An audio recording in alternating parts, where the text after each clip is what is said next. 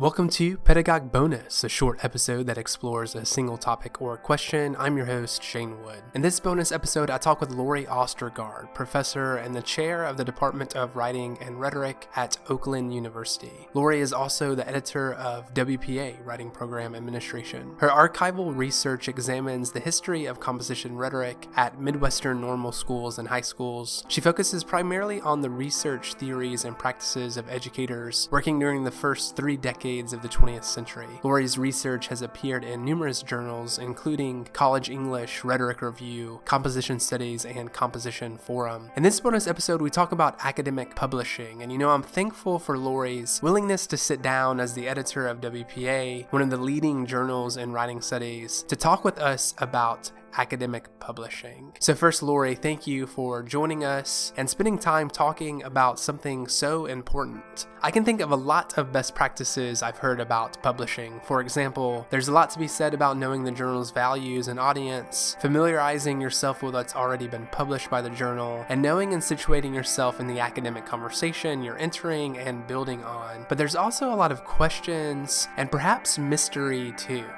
What journal should I target? Who are the reviewers? What are they looking for? What should I do during the revise and resubmit phase? This topic can be approached broadly, so maybe we could start there with helpful tips and strategies we should consider before publishing, maybe something we should think about more closely even while writing. And then, do you mind talking more specifically about what you have found to work well in a manuscript published by WPA? So, that's a fantastic question. So, I mean, I think the first and most important thing is is figuring out what journal you're targeting. I think that, you know, one good way to find a target journal is to look at your own work cited, right? What journal are you citing the most? That's a good target. Now find another journal. Look at the journal online, look at the masthead and the editorial board. If you recognize those names and those names are, you know, people you cite and use, that's a good journal for you. If they are people in your field, but they're sort of, you know, adjacent to your corner of the field, that's going to take some revising right, to address them. And I think, you know, find the article in the journal that best models what you're doing and go through and annotate it. Um, so look at the introduction and okay, they start with an anecdote, you know, now they're talking about their methods and annotate one article and then look at your article and annotate it too. What are you doing? And what things can you pull in. And that's that's sort of how i taught myself how to write some history articles was by looking at the ones that i really admired. And if you look at you know the books and the, the journals i was reading at the time you'll see my notes in the margin. Do this do this right?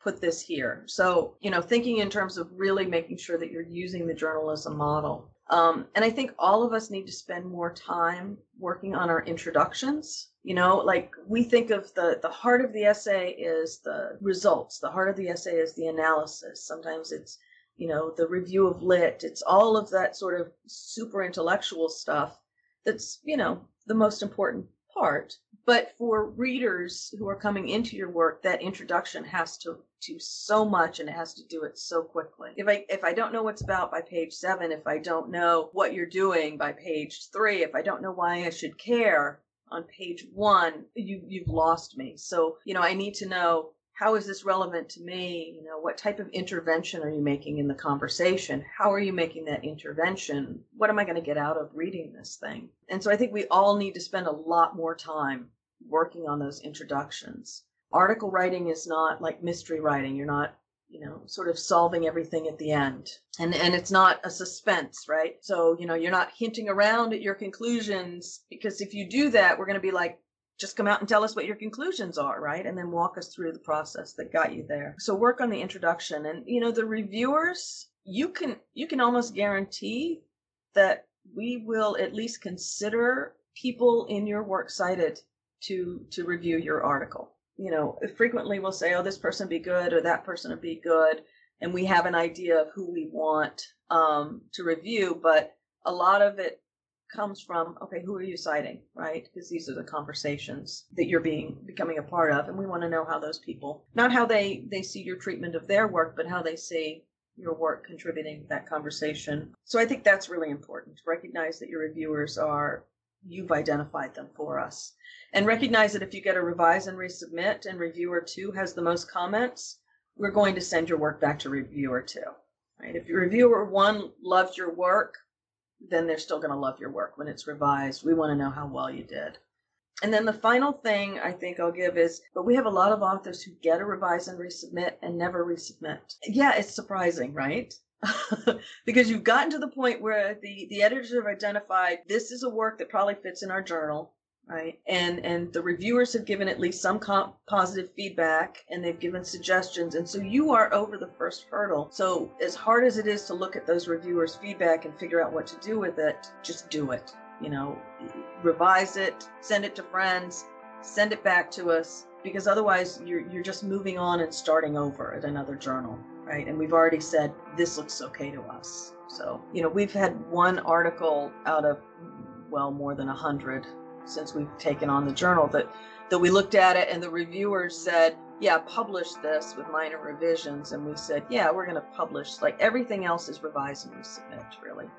That one article is so far the only one that we've said yeah we're accepting it.